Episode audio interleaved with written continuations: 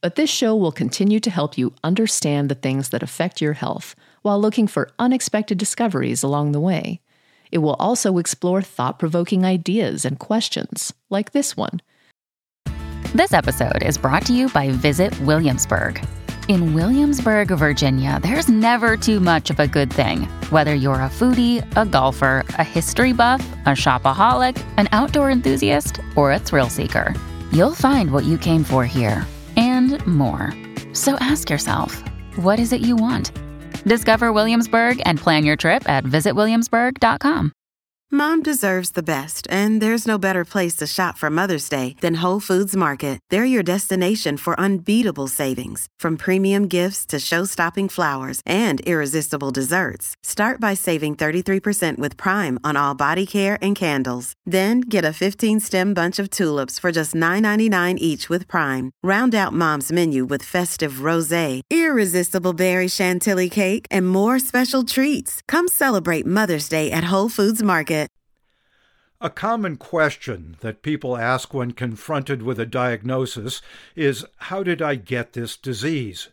Rarely is the answer definitive, but often leads to a recitation of a list of possible risk factors that could be at play, none of them absolute and often just unknown. So it is with Parkinson's disease. Although several genes or genetic variants are known to be associated with a small proportion of Parkinson's cases, they are not seen to play a role for most individuals.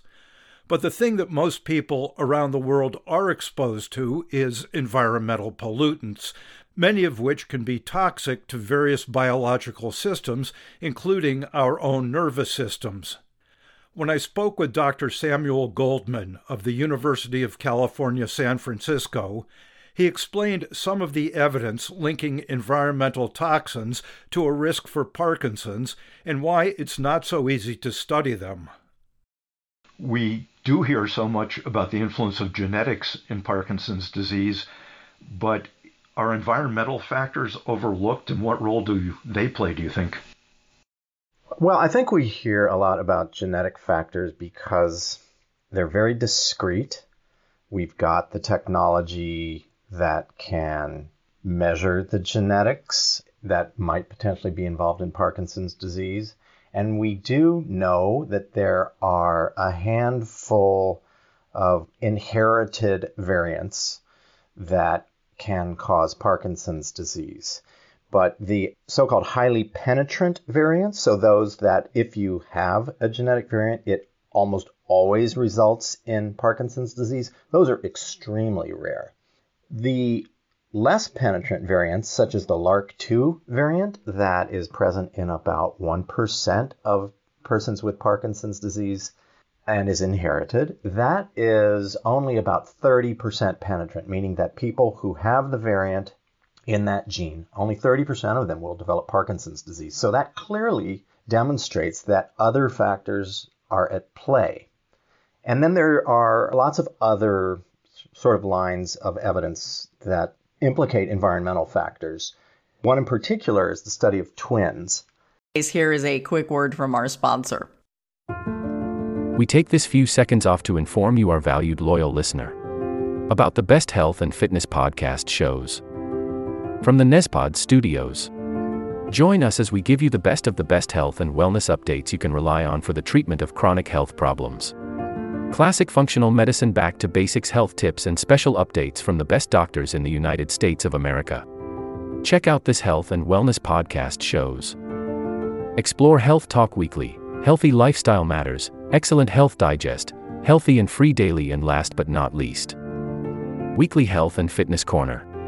Also, check out Nasty Boy CC, the truest story never told fiction podcast, for that real life on the go experience with the 27 year old Golden Boy who made our guest invite number one list. He tells us about his story as it happens in real time and in real life. It's Nasty Boy CC, the truest story never told. Go get a load of that happiness because happiness is healthy as we know it. Join us every week as we continue to provide you the best of health and fitness wellness updates from around the globe. Enjoy the show.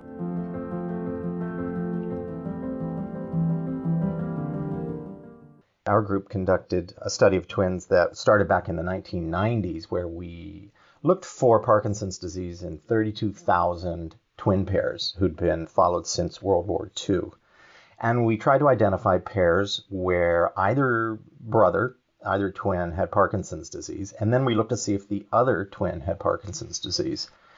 This is called concordance when both brothers have Parkinson's. And we compared the concordance in identical twins versus non identical twins, fraternal twins. And we found that the concordance when both brothers had Parkinson's was very similar, whether the twins were identical or not identical. And that is really strong evidence that genetics are not the predominant factor in Parkinson's risk. And then I guess the third line of evidence would be harkening back to the discovery of a toxin Bill Langston recognized back in the mid 1980s of a group of intravenous drug users in Silicon Valley, all of whom acutely developed a syndrome of Parkinsonism that looked identical to Parkinson's disease. And he identified the chemical to be MPTP, abbreviation for a very long chemical. And that was sort of a very strong clue that environment could cause Parkinsonism and possibly Parkinson's disease. And so that spurred a whole new search for similar compounds to MPTP in the environment that might potentially be causing Parkinson's. Not many people run into MPTP, fortunately. So, what sort of things in the everyday environment do you think may be contributing? Absolutely. MPTP, it turns out, is also a very interesting compound for generating an animal model of Parkinson's disease. The MPTP is very specific for injuring the cells in the substantia nigra, dopaminergic neurons, the same cells that degenerate in Parkinson's disease. So the mechanism of the toxicity of MPTP was worked out, and it involves injuring mitochondria, and they're the energy factory for the body and for the brain. And so the search kind of went in several directions. One was to look for compounds that were structurally similar to MPTP. And another approach was to look for compounds that were mechanistically similar to MPTP. And I should also point out MPTP wasn't the only environmental factor that had already been linked to Parkinson's disease back in the 80s. We knew even before then that persons who lived in rural environments or who lived on farms seemed to be at a higher risk for Parkinson's disease. So there was already a suspicion around certain pesticides.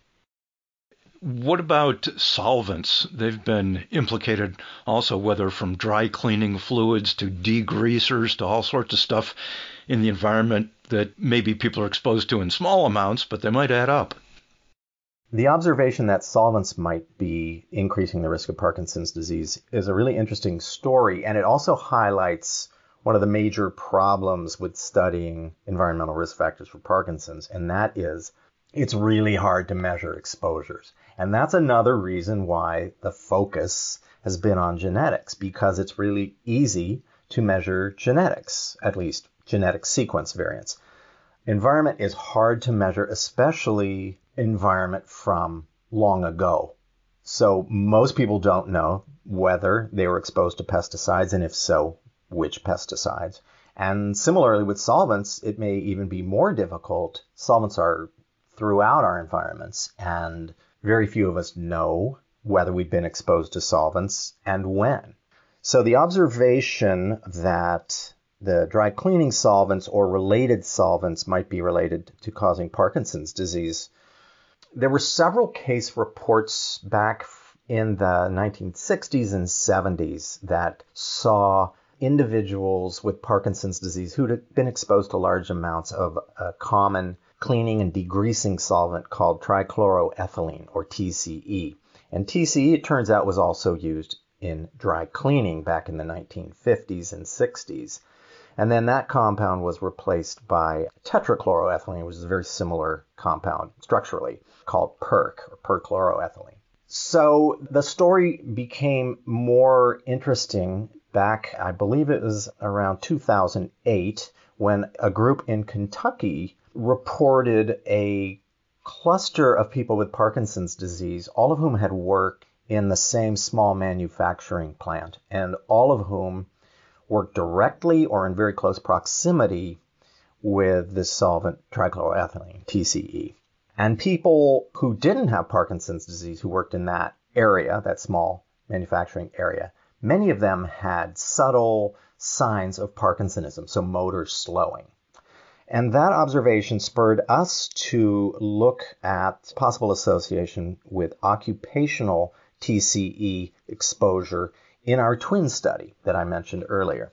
And so we estimated which twins had been exposed to TCE occupationally, and then we looked to see whether they were at a greater risk of Parkinson's disease. And we found that they were at approximately a six fold increased risk of Parkinson's, and people exposed to the other related dry cleaning solvent, PERC, were at about an 11 fold increased risk of Parkinson's disease.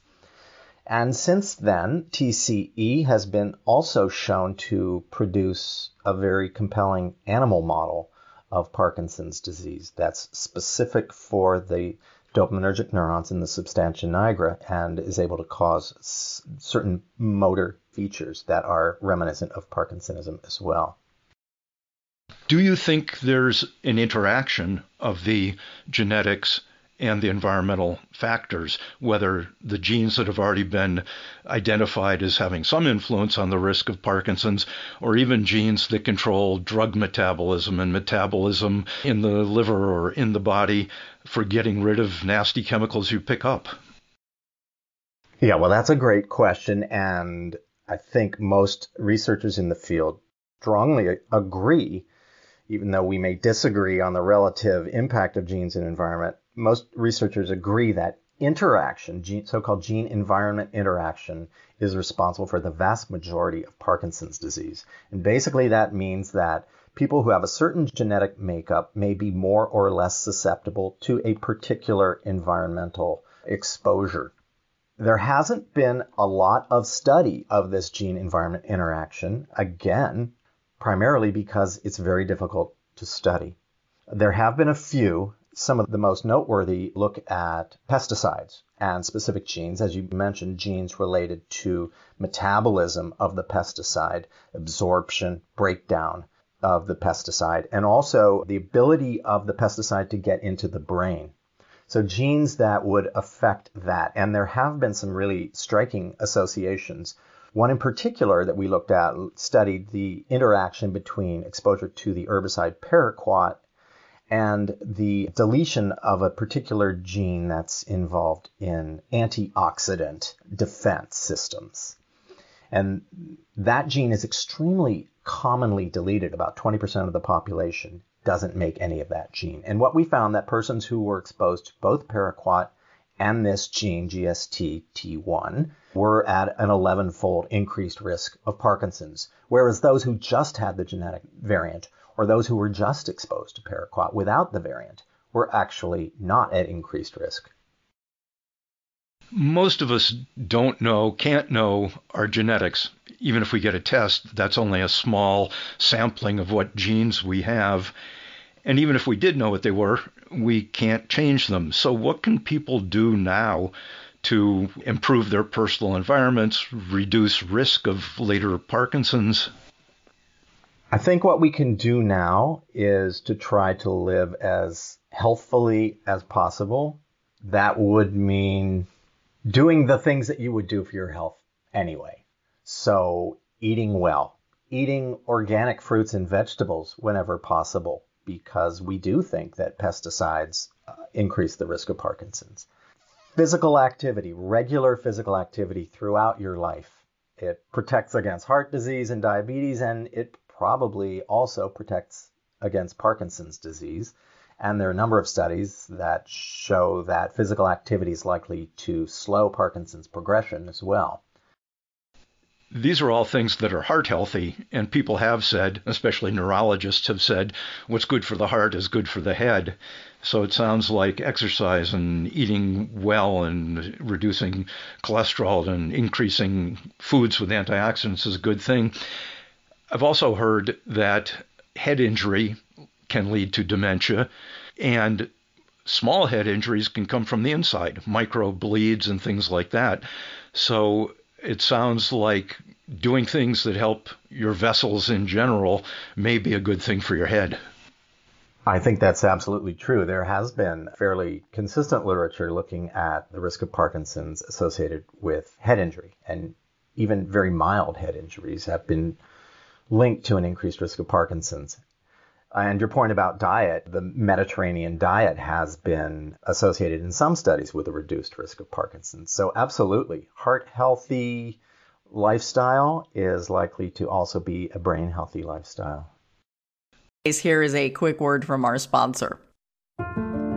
We take this few seconds off to inform you, our valued loyal listener, about the best health and fitness podcast shows from the Nezpod studios. Join us as we give you the best of the best health and wellness updates you can rely on for the treatment of chronic health problems. Classic functional medicine back to basics health tips and special updates from the best doctors in the United States of America. Check out this health and wellness podcast shows. Explore Health Talk Weekly, Healthy Lifestyle Matters, Excellent Health Digest, Healthy and Free Daily, and last but not least, Weekly Health and Fitness Corner. Also, check out Nasty Boy CC, the truest story never told fiction podcast, for that real life on the go experience with the 27 year old Golden Boy, who made our guest invite number one list. He tells us about his story as it happens in real time and in real life. It's Nasty Boy CC, the truest story never told. Go get a load of that happiness because happiness is healthy as we know it.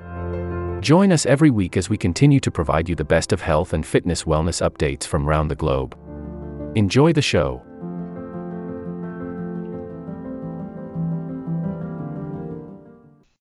We also happen to have an agency within the government called the Environmental Protection Agency. On a population basis, is there something that the EPA or other regulatory agencies may be able to do about environmental risks? Absolutely. The EPA last year passed a ruling that they couldn't use basic science research to make decisions about regulation affecting human health. And that has been rescinded. And so now we can actually use the totality of the basic and epidemiologic research to make regulatory decisions. I think the EPA should move forward with regulation of certain pesticides for which there is very solid data linking their usage to an increased risk of Parkinson's, as well for the solvent trichloroethylene. And these are just a couple of examples, but I think that there has to be much more funding for environmental research that can actually inform policy in an intelligent manner. What we've been talking about are all essentially preventive measures, but for people who already have Parkinson's, do you think these things also apply in terms of severity of disease or progression that they may have an effect? I assume there's not a lot of solid research on that yet, or am I wrong? There's not a lot of research on interventions to slow disease progression. There are a handful of studies suggesting that anti inflammatory medications might be protective though the, the evidence is still not consistent enough to recommend that as an intervention. But it certainly makes sense that we would want to minimize exposure to substances that have been linked to increased risk. Every reason to suspect that the mechanisms related to disease onset are also related to progression. So eating healthfully, getting a lot of regular physical activity, just living a healthful lifestyle is likely to slow disease progression. What about clusters of incidents of Parkinson's? As in other things, they seem to be rich epidemiologic grounds there. Sure. Clusters, which basically just means that we see more incidence of Parkinson's disease over in a geographic location or over time, we see more cases than we would expect. And clusters are good evidence of environmental impact on risk because people in a place or uh, in a short time period would, would share exposures. And we really haven't identified very many clusters to this point. There was the small cluster I mentioned uh, in Kentucky. There have been some clusters in Canada and here or there. And I think the main reason that we haven't observed clusters, other than not looking for them, is that again, I mentioned that we don't know when the critical exposure occurs. So if the exposure was 20 years ago, it's going to be very difficult for us to recognize that cluster 20 years later when people start developing Parkinson's disease. But I think a main reason is that we haven't looked. And there is a new Parkinson's disease registry in California, and there's an effort to establish a national registry.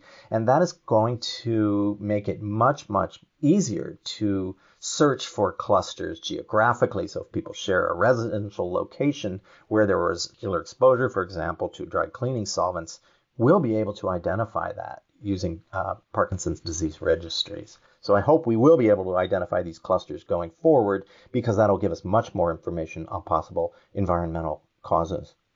I suppose if you don't only look at clusters as a geographic phenomenon, but as an occupational phenomenon, then you've already identified farm workers and people using solvents and things like that. So they do cluster in that sense. Absolutely. Occupational clusters are very informative, though, that, again, there have been very few of them uh, reported. But occupational exposures can often be much more intense than non occupational exposures. So it can be a very powerful study to look within occupational subgroups. And even with that, I guess it's kind of hard to look for a dose effect. It's probably tough to know over what period the cumulative effect and any acute ones and things like that with so many of these things. Absolutely. And for example, in the dry cleaning industry, most of the high exposures actually occurred in the people who lived above mom and pop dry cleaning establishments. And furthermore, people who tended to work at small dry cleaning establishments don't work there for very long. They're dispersed. And so a cluster among those workers would be very difficult to identify. Yeah. And as you said, in a diary study, remember what was going on 20 years before. Absolutely. And that is making the case for why we need life course cohorts. We need research cohorts that are developed at birth, ideally, and individuals are followed throughout their lifespans with regular exposure assessments and histories taken throughout their lifespans. That is the ideal way to get at this issue. Of course, that takes 60 years to establish. Can any of the cardiac studies, Framingham or the one outside of uh, San Diego, I mean, Framingham has followed like four or five generations already. I would think there would be medical histories in there all along. There are a lot of these cohorts that were established for other purposes. The Nurses Health Study, there's Framingham that you mentioned, there's the Honolulu Asia Aging Study. There are a number of cohorts. They were predominantly established to look at cardiovascular risk factors. This will conclude the episode. Thanks for tuning in. If you like what you hear, please leave a comment and subscribe. Thank you. This will conclude the episode. Thanks for tuning in. If you like what you hear, please leave a comment and subscribe. Thank you.